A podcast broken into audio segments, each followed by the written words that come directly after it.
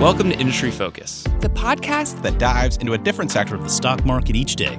I'm your host, Emily Flippen. I'm Jason Moser. I'm Nick Sciple. I'm Dylan Lewis. And today we're talking financials. Today we're talking consumer goods. Wildcard Wednesday. And we're talking energy. And today we're talking tech. Let's dive in. It's Monday, June 8th. I'm your host, Jason Moser, and I'm joined today, of course, by my partner in crime, certified financial planner Matt Frankel. Matt, how's everything going? Oh, just great. It's a beautiful 90 degree day here. How's it going up there? it's about the same here uh, in Northern Virginia. Maybe not quite 90 degrees, but it's it's it's getting close. Uh, beautiful and sunny, and um, yeah, yeah, it does feel like summer is here, and spring is. We never got spring. We just we don't get spring up here apparently anymore, which is kind of frustrating. But uh, you know, it, it's nice to at least have some good sunny weather up here, and it does feel like uh, things are starting to open back up a little bit maybe not quite on the pace that you guys are witnessing down there in South Carolina, but but uh, slowly but surely, life is getting back to a little bit of, of what we would consider normal. I think. Yeah, I hope they accelerate that for you guys because it's been kind of it's been very refreshing here to be able to go out to restaurants and I could go get a workout at a gym instead of at my in my you know basement. So yeah. it's been it's been a nice change. Yeah, yeah. Crazy year so far, 2020. Maybe the back half will be a little bit better to us. Uh, well, on today's financial show, we're going to talk specifically about real estate investment trusts, REITs. Uh, more specifically, we're actually going to be talking about retail reinvest uh, REITs, uh, real estate investment trusts, and why investors better not be sleeping on them. Matt, you fired off a tweet over the weekend giving listeners a choice. You fired off a tweet with a poll. You gave listeners a chance to vote.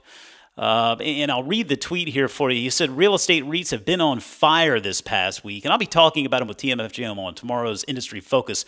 Which of these will be the best performer over the next five to 10 years? And you listed off Simon Property Group, which is ticker SPG. Uh, you mentioned Tanger Outlets, uh, which is ticker SKT uh, Store Capital, which is ticker STOR, and Seritage, or is it Seritage? Seritage. Seritage Growth Properties, ticker SRG. Now, Matt, I know who I voted for, and it does seem like the majority of folks here, close to the majority, it certainly is the winning vote getter um, is Simon Property Group. And we'll get into why that might be the case. But let's talk about this first and foremost. Just what prompted the tweet here, right? Real estate REITs have been on fire this past week. So talk to us a little bit about why that is the case. Well, retail REITs, you got to realize, first of all, were among the most beaten down stocks in the market. In many cases, they did even worse than hotels, cruise lines, and airlines.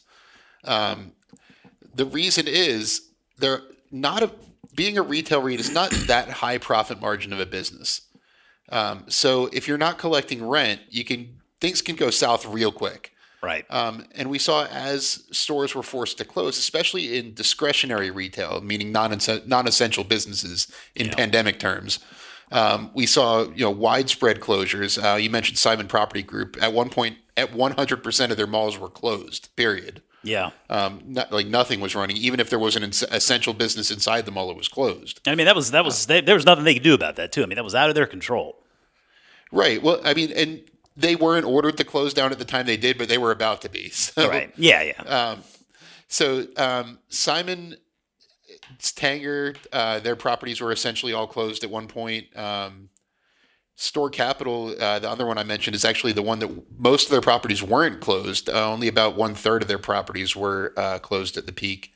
And uh, Seritage, if you're not familiar, not that many of their properties are open on a normal basis because their their whole business model is redevelopment. Yeah. Um, so doesn't Seritage? Isn't there a Sears connection there?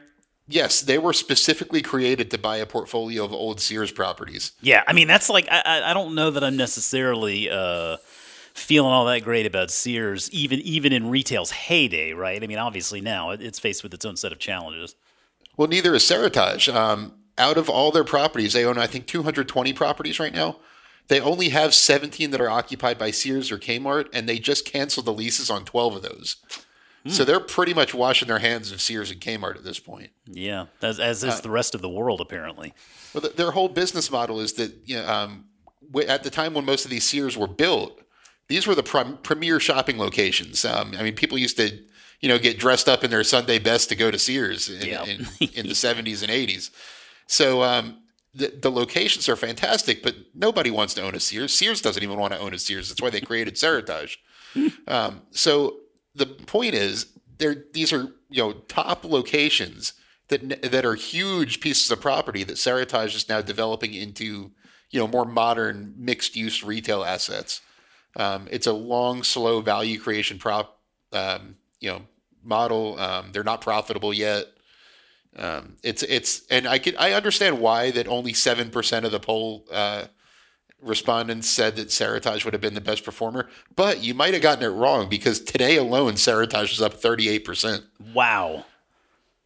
Wow. So- yeah, that's that's uh that's Just let me just let me just read you off this one line of statistics I have. Seritage is up thirty eight percent today, one hundred seventy one percent over the past week, holy cow. and three hundred thirty percent off the March lows. That's un and, and that's unheard of. I mean, typically with your REITs, I mean that's you know real estate investment trust. That's essentially they they need to pay out most of their net income in the form of a dividend, right? I mean that's something where I mean that's the, the the crux of investing in a REIT is that you know you're getting a high yielding instrument, and so the capital gains side of it, it it tends to be a bit more modest because we know that that yield is there. But I I mean, clearly this was not a normal time. I mean, I can certainly understand where investors felt like uh, retail was falling off of a cliff, and and and certainly every every stock was was just killed over that over that period of time. But but I mean, from what it sounds like, then this past week going into today, I mean, there there's there's more optimism. Uh, The, the, I mean, we're getting we're we're reopening the economy here, and that, that people are able to kind of get back to business. I guess. Right, and you're seeing, um, you know, better than expected. I mean, the jobs report Friday, just to name one thing. Right. You're seeing uh, consumer confidence was way higher than expected. You're seeing um, things like air travel pick up a little faster than people thought it would. Hotel occupancy, um, and just some of these retail REITs are putting out numbers that are impressing investors. Um, Seritage, um, you know, a lot of retail REITs are reporting collecting, you know, virtually no income in April and May. Yeah. Um, Seritage just reported they got 62% of their April rent and over half of their May rent and agreed to defer, meaning that they'll get it eventually, another 6%. Wow. So that's actually pretty, I mean, you know, in a, in a normal non-pandemic month, a retail REIT that only collects 60% of its expected rent is pretty bad. Oh yeah. But this is not a normal environment. And when other retail REITs are collecting, say, 50, um, uh, one of our favorites, EPR Properties, collected 15% of their April rent. When you compare it to things like that, that's actually a really impressive number. yeah. So things like that are, and the biggest question with Seritage, why they were priced for essentially an imminent bankruptcy, was a funding question. Um, if you remember, Berkshire Hathaway is their lender. To get access to their revolving credit line, they need to have a certain amount of non Sears leases signed. They don't have that, so they need to get funding other ways, specifically through rental income or asset sales. And we got good news on both of those, which is why you're seeing the giant move. Um, you know, I just mentioned their rent is much higher than expected. Um, they've actually sold over forty million dollars of assets since the end of the first quarter, which a lot of people thought that you know nobody would be buying retail properties at this point. Yeah. So their their funding questions, I don't want to say that they're answered, but you're getting a lot more clarity, which is why you're seeing that one move so much. Okay, so let's talk about Tanger here for a minute because that's that's certainly a name I'm familiar with. I mean, I think you, you see a lot of these uh, outlet outlet shopping centers. I mean, I believe Tanger is, is one of the names behind those. Um, and and Tanger did receive it came in third place as far as the votes go. And I mean, this is 438 votes. I mean, this you know a nice little cross section here. We- You know, some some some decent numbers to turn in there. But at, in third place was Tanger Outlets, and there was a question that came from that tweet that you sent out that I wanted to get your perspective on here. And the question comes from Steve Finch, who asks, "What do you think the chances of Tanger going bankrupt?" Um, I, you know, I, I, I, given given the rent situation for certain uh, REITs, maybe a week ago the answer to this question might have been a little bit different. But what would you say to that today? Well, the reason I actually bought some shares of Tanger during the pandemic was because out of the four companies in that poll, Seritage is the only one I ever thought had a realistic chance of going bankrupt in the next year or two. Okay. Um, and the reason for that is it's not about what they're doing today. It's about how much money they have to get through the tough times and whether they're going to be profitable on the other side. Right. So Tanger, unlike Seritage, until this pandemic, was a, v- a very profitable company. Um, I mean, there their stock price had underperformed for the past couple of years. There's a lot of questions about some of their tenants. Um, Gap, which we'll talk about in a second, is a big tenant of theirs. You know, all these companies that are generally mall based and have you know off price outlet stores are, are Tanger tenants. So mall retail obviously is a terrible place to be right now. I I mean, I'm talking about the individual retailers. It's not a space you really want to invest in. So those are a lot of the companies that Tanger rents to. For the time being, Tanger's occupancy is over 90%. Their the sales per square footage was actually going up until the pandemic hit. So it's the business hasn't been doing terrible, and I mean it's been earning more than enough money to cover its dividend, which is pretty high. It has a lot of liquidity. I knew it drew down several hundred million dollars of its revolving credit facility. And not to mention, as as this started to unfold, Tanger made a fantastic CEO hire. Um, the, son- the son of the company's founder, um, Stephen Tanger, is is currently CEO. Um, but they just hired um, ah, what's his name? Stephen. I, I, I'll say his last name wrong, I'm for sure, but Stephen Yalof, uh, who who Eh, was formerly he was the CEO of Simon's outlet division, and Tanger essentially stole him away to be their next CEO. Oh, wow. Um, and no company has done better at the outlet business than Simon. If you've ever seen an outlet property under the Premium Outlets brand, that's a Simon property. yeah. Um, they have about two thirds of the entire outlet market.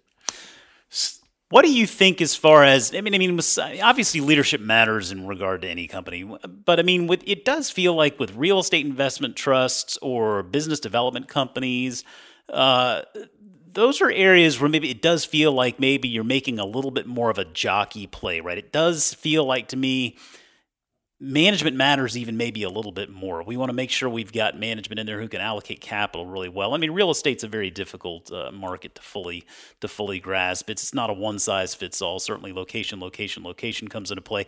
But but do you feel like I do in in that real estate investment trust, real estate investments? Those are, are a bit more dependent on good management.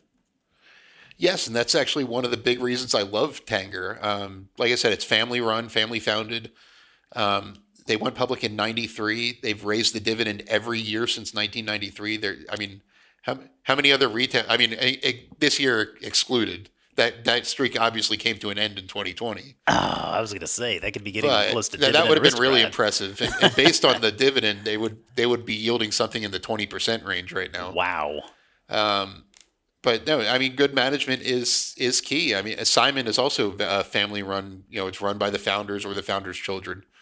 Um, so ma- management's a big deal. That's actually one of the people, one of the um, biggest complaints I often hear about Seritage because, well, the manager is uh, a guy named Benjamin Schall who's doing a fantastic job. The chairman of the board is Eddie Lampert from Sears.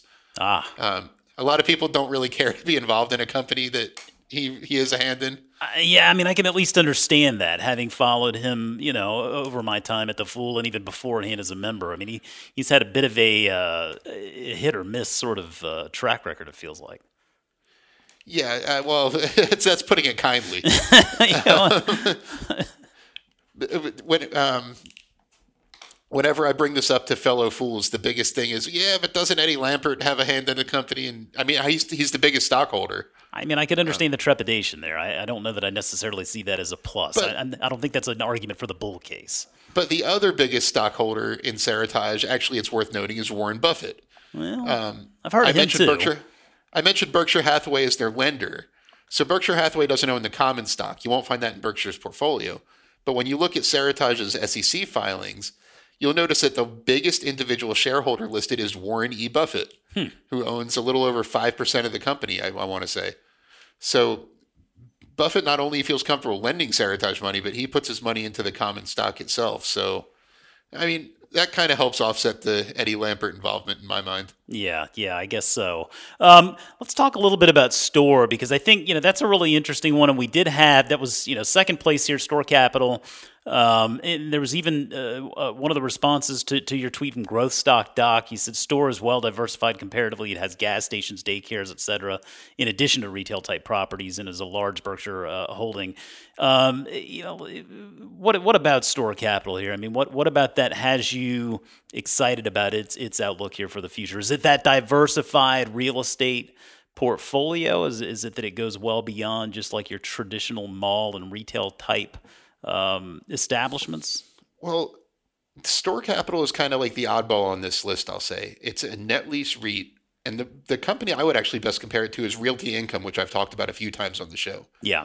Um, meaning that it invests primarily in single tenant properties. Actually, the ST in store stands for single tenant. The name stands for single tenant operational real estate. Aha. Um, so, store there's kind of a complicated answer to that question because stores diversification is actually kind of the reason it's underperformed realty income, national retail properties, and a lot of its other peers. Okay. Most of those are occupied by just essential businesses. Think of, say, gas stations, dollar stores, things that have been open during the pandemic. Yeah. In stores' case, one third of the portfolio is occupied by restaurants, by daycare centers, which have not been open, Yeah. by movie theaters, by family entertainment centers, by gyms. So that's one third of the portfolio. So they've actually been hit a lot harder by the pandemic in terms of their tenants being closed than pretty much every other net lease REIT, which is why you're able to get it at such a discount right now, in my mind.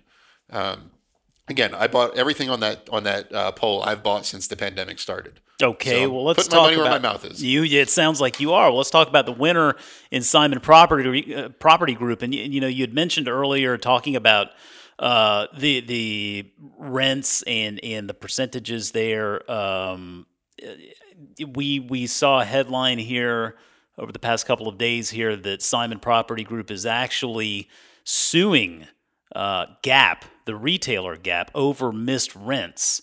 And um, it, it, you know, Gap apparently, you know, one of its largest U.S. store tenants uh, withheld three months' rent plus, uh, you know, totaling close to seventy million dollars here.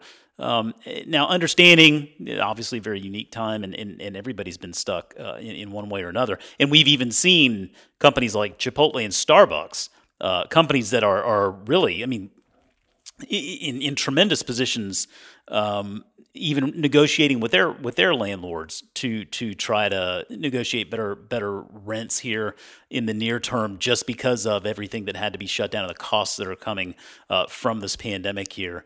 Uh, Simon taking it to Gap here, and you know who knows how this is going to work out. I, I kind of feel like maybe Simon might have a little bit of a tough time getting getting everything that they want from this. But I mean, it does that even matter? What what kind of a look is that for Simon to take Gap to to quarter with this? Uh, I mean, there's two sides to every story here. Yeah. Um, first of all, I'll say I don't buy for a second that Starbucks needs rent concessions. yeah, well, I mean, you're probably right. I don't know about you, but even during the depths of the pandemic, the Starbucks by me had never had longer drive-through lines. So I Yeah. mean, I they're, they're they might not be as profitable as they were, but they're making enough to pay their rent. So Yeah, anyway, yeah, Mo- moving on. um, the two sides to the story here are one. Simon says Gap owes rent because they paid, they signed a lease. The lease says that they have to pay rent. And most leases, for retail or otherwise, specifically exclude viruses. If you have to be closed because of a viral outbreak, say like your whole staff gets the flu, that's usually excluded from a reason not to pay rent. Right. So Gap has and Gap has a lot of stores at Simon Properties, 391 at last count. So they're a pretty big tenant. So Simon has somewhat of a leg to stand on here. I mean, Right. And, and according to Simon, Gap decided to close all of their North American stores before Simon decided to shut down their mall. So they can't make the argument that if Simon's malls would have been open, that they would have still been operating, because that would have been a really solid argument. yeah, Um, you know, if if it depends who closed first is kind of it, I don't know if that's the legal argument, but it definitely you know helps Simon's case. sure. Um, on the other hand, there's also usually a clause in leases that says you're guaranteed access to the property. Um, if if you're renting an apartment and you don't have access to the apartment, you generally don't have to pay rent. So it'll be interesting to see how this legal battle plays out. I f- have a feeling they're just going to come to some sort of settlement. I feel like that's yeah. I feel like that's that's the inevitable conclusion here. Is it's it's hard for me to imagine they don't. I can't imagine they want to draw this thing out. I mean, Yeah, especially if long we have the drawn out opportunity. court battle. Yeah, the, the long drawn out court battle is in nobody's best interest. It costs both of them money, and I mean Simon's suing for any court costs, but they're still taking the chance that they're not going to win and spending millions of dollars on lawyers and court fees and things like that. It's just Yeah. it's in no one's best interest. So I have a feeling they're going to you know say okay, pay half your rent for those three months and we'll call it even. Yeah, and then I guess I wonder too. You know, we're talking about all of this happening in the context of right now. Um, you know, the one thing we don't know is will we see some type of um, secondary, second wave uh, that that puts these you know companies on on weaker footing again? I mean, if, do we see a second wave where these these stores have to close down again? If that's the case, you know, they maybe look back to this point in time as some type of precedent. So, I mean, there's there's sort of that uncertainty that hangs out there as well. Yeah, and- I agree. There's a, there is a lot of uncertainty here. Um, I, I, if Gap continues to operate, which I don't, I don't see Gap going bankrupt anytime soon. I don't know about you. I, I Mm, think they're in pretty, they're in pretty decent financial footing. Yeah. I mean, uh, retailers are struggling, but they're one of the probably better positioned ones. As long as they continue to operate, I really don't see them making a really good case that they should have to pay nothing for those times Yeah. especially they're they're withholding June rent. In most cases, Simon Pro- Simon's properties are open in June. yeah. I was going to say, I mean, that's, you know, it does seem like most things are kind of getting back into the swing of things here now, and it's only June 8th. So, yeah. That's, so that feels like the textbook definition of willfully re- withholding rent. you know, maybe reaching for a little bit more than they're, than they're yeah, entitled April here. and May maybe I could have gotten on board with, but when they said June as well, that kind of sounds kind of opportunistic on Gap's part. Okay, so talk to me here then, because this is essentially, you know, you we, we love to form stock baskets, right? We love putting together collections of stocks based on uh, big, you know, long term opportunities. We talk about the war on cash, talk about healthcare. This is um, a a basket of stocks that you're you're looking at uh, following here, isn't it? Yeah, I'm, ca- I'm calling this my retail isn't dead basket. All right, and Um, so that's it's you know we're not. these- Yeah, it's not just these four. I would actually add realty income to there too, because that's one of my favorites. But Okay, Um, I didn't buy any more realty income during the pandemic, so it's already one of my big positions, so that's why it wasn't included in the poll. But if I was going to make a formal basket, since your basket's done so well, so I need to kind of compete a little bit, um, I would I would um, do those four plus realty income. So that would be Store Capital, uh, Seritage Growth Properties, Simon Property Group, uh, Tanger Factory Outlets, and Realty Income. I would call my retail's not dead basket. All and right. notice that this isn't a bet on any individual retailers. Well, So- I was going to say that's one of the things I really like about this. This is the retail isn't dead, and really you're looking at retail from a different perspective. And, and I think that you know that there's a good lesson to be learned there, particularly when it comes to investing in that.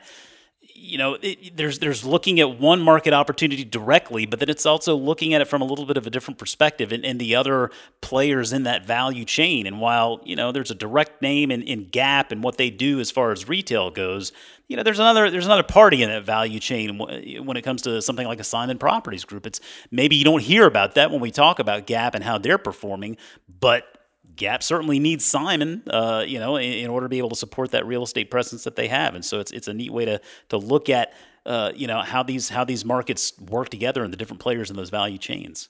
Yeah, it's like I'm. I'm. This is a. This is a basket that's betting that you know physical retail in some form will do just fine. Not necessarily that Gap or American Eagle or Abercrombie and Fitch are going to be fine in five years, but that the physical retail is not going anywhere. Well, I Um, like just kind of like the war on cash basket isn't betting that on any specific recipient of cash payments. Yep. You're- You're you know you're betting on the the fact that you know cash is going to go away as a whole. So that's kind of the the the, the thought process here. And um, I I even even now that all these have rebounded, I mentioned that um, that Seritage is 330 percent off the lows, but the worst performer of that group since the March lows is Store Capital, up by 101 percent. The worst performer. That's the worst out of the four. Sheesh. Um, Wow. not since I bought. I, I wish I would have timed them all exactly at the lows, but it just didn't happen. Um, Store Capital's up 101% from the lows. Simon Property Group is up 119% from the lows. Um, Tanger Outlets 140% from the lows. All of them are up 35% or more in the past week alone. Um, So it's fair to say that things seem to be moving along with the economy a lot faster than people thought, and that's really good news for these companies. Well, let's hope it continues and the retail isn't dead basket. I love it, Matt. We'll be tracking it from here on out. You heard it here first, folks. Retail isn't dead basket. Thanks so much for that, Matt. Well, Matt, before we wrap up for the week, let's go ahead and give our listeners one to watch. What is a stock that you'll be watching here this coming week? Um, I am going to watch Seritage just because ah. it's been so fun to watch. I hate repeating myself, but it's just been such a fun one to watch. Not just because I own it. If I didn't own it, I would be really kind of glued to this one. And from, I mean, just seeing some of the comments were com- that are coming in, where a lot of people are. Um, I think Seritage still has a lot of room to go. To go, it's still about about fifty percent lower than its pre-pandemic level. So when I say it's up three hundred thirty percent, it's not back to even yet. It's just you know slightly less bad. Right. So I, th- I mean, under the right circumstances, if their plans go go right and you know their business bounces back, Seritage could be a pretty valuable stock in a few years. All right. So it's it's one that I've owned since before the pandemic. I added more, and um, it's one of my. It's a great business model. Um, I've written about it a few times, so I that's one I'm watching going forward, especially over the next week or two. Good deal. Uh, well, I'm going a little bit of a different direction here, focusing a little bit more uh, on the digital economy. Um, Adobe earnings are coming out on Thursday, and this is one that I uh, have been following for a while now. You know, Adobe ultimately is it's a digital media company, and, and just a really attractive business model where uh, ultimately about 90% of, of revenue is tied to subscriptions. Um, which is is just you know we love seeing those subscription businesses, and, and while you know, the pandemic certainly uh, knocked plenty of businesses on on their backsides. You know, I'll be really interested to see how Adobe managed its way through that stretch. You know, I will say that when, when we, you know, when the bear market occurred, when all of these stocks were just being sold indiscriminately, I mean, Adobe was one that was tanking with the rest of them. I actually spent that that was probably the stock I bought the most of during that bear market. I had always wanted to, to start a position in that company, and so I started a position. Mean, I basically built out my full position in Adobe over that time. Um, you know, I, I, feel like it's going to do really well in most any market, uh, given that subscription model and, and, and, the reach that they have in that digital media world. Uh, but I'll be looking forward to their earnings report on Thursday to see how they uh, have managed their way through it and what they see the rest of the year holding. Uh, but Matt, I think that's going to do it for this week. So uh, appreciate you jumping in here with me and, and talking some real estate investment trust for our listeners this week. Of course, I could talk about this stuff all day. well, we might just take you up on that. but for now, folks, remember you can always reach us on Twitter at MF Industry Focus. Look out for the occasional poll. You know, we're always trying to come up with some new things to vote on there and get some ideas as to what the market sentiment out, out there is. Or, or feel free to drop us an email at industryfocus at fool.com. Let us know. Uh, let us know how things are going. Uh, as always, people on the program may have interest in the stocks they talk about, and the Motley Fool may have formal recommendations for or against. So don't buy or sell stocks based solely on what you hear. Thanks as always to our man Austin Morgan for keeping it real this week. For Matt Frankel, I'm Jason Moser. Thanks for listening, and we'll see you next week.